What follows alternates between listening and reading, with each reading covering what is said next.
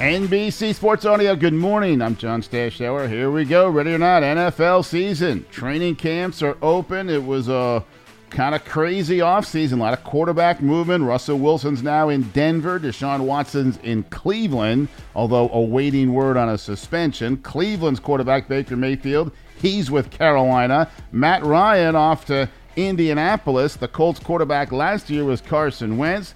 He's now in Washington. His coach is Ron Rivera. You know, now having a, a, a quarterback a, um, of Carson's stature, Carson's ability, um, you know, we've kind of changed our focus a little bit. So I'm pretty excited to see where we are exactly as a football team now that we will be in pads. We'll have preseason to, to, to, gauge some things off of.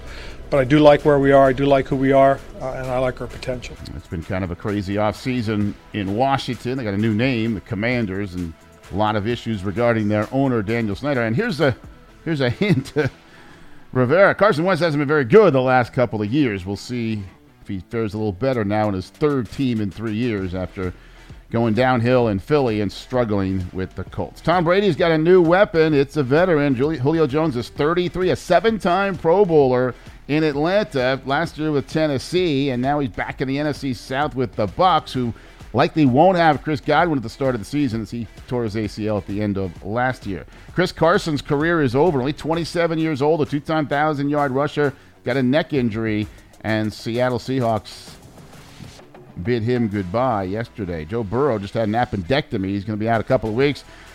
Jimmy Garoppolo is not the starter with the 49ers. That's Trey Lance. Kyle Shanahan made that clear, and Garoppolo apparently won't even practice. He's awaiting getting traded. We'll see if the Niners can find a trade partner. Minkah Fitzpatrick fell off his bicycle recently. He's got a wrist injury. He will be slowed at the start of the season. And Darius Leonard, the Colts linebacking star, got a new name.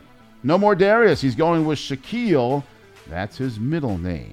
Mets beat the Yankees 6 3 to start the Subway Series. The Max Scherzer will be on the mound for the Mets tonight.